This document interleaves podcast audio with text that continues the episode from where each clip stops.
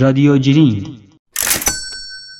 سلام و درود به شما دوستان عزیزم. امیدوارم که حالتون عالی باشه و روزهای فوق العاده ای رو سپری کرده باشید. محمد مهدی سامانی هستم و در این پادروز می‌خوایم کمی راجع به cryptocurrency ها به خصوص بیت کوین صحبت کنیم. خب بعد از اینکه بیت کوین یک افت شدیدی از 65000 دلار تا 47000 دلار داشتهش یک رشدی رو شروع کرد از حدود 47000 دلار تا به امروز که این رشد 14 روز طول کشیده تا الان و هنوز نتونسته به سقف قبلی خودش که 65000 دلار بود برسه.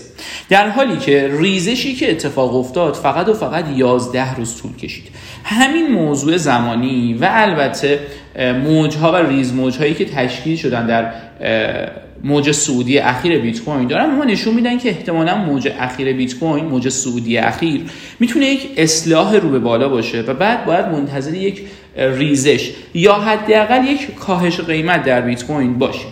ناحیه مقاومتی که از نظر تکنیکالی به نظر میاد که ناحیه مقاومتی خیلی مهمی باشه قیمت 59500 700 دلار تا حدودا 61000 دلار هست. در این پیارزد یا پتانسیال ریورسال زون یا ناحیه‌ای که پتانسیل برگشت قیمت وجود داره در اون اگر کندل ریزشی قدرتمندی رو ببینیم در نمودار بیت کوین ثبت بشه می‌تونیم انتظار یک ریزش یا حداقل یک کاهش قیمت در بیت کوین رو داشته باشیم که البته دور از ذهن نیست که این کاهش قیمت حتی بتونه تا کف قبلی بیت کوین یعنی 47000 دلار هم برسه. در نتیجه یک حرکت منطقی و یک تصمیم منطقی در این روزها به نظرم اینه که سب کنیم و ببینیم واکنش بیت کوین به ناحیه‌ای که گفتیم یعنی ناحیه 59000 دلار و 700 تا حدودا 61000 دلار چیه؟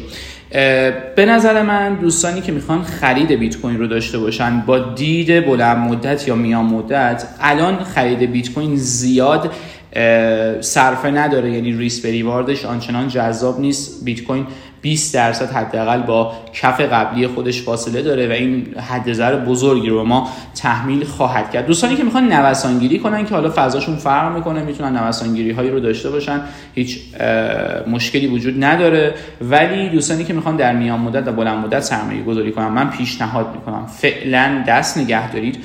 بذارید ببینیم واکنش بیت کوین به اون ناحیه‌ای که گفتیم چیه هست و بعد اگر از اونجا عبور کرد تونه صفحه قبلی صفحه تاریخی خودش رو بشکنه می‌تونیم خریدهایی رو داشته باشیم در پول بک ها و در کاهش ها و اگر هم نتونست عبور کنه خب بهتر می‌خوره بهش یه ریزشی رو داره و در قیمت های پایینتری می‌تونیم سرمایه گذاری کنیم. اما دوستانی که بیت کوین دارن یا کریپتوهای دیگه دارن به نظر من همین الان نرید بفروشید.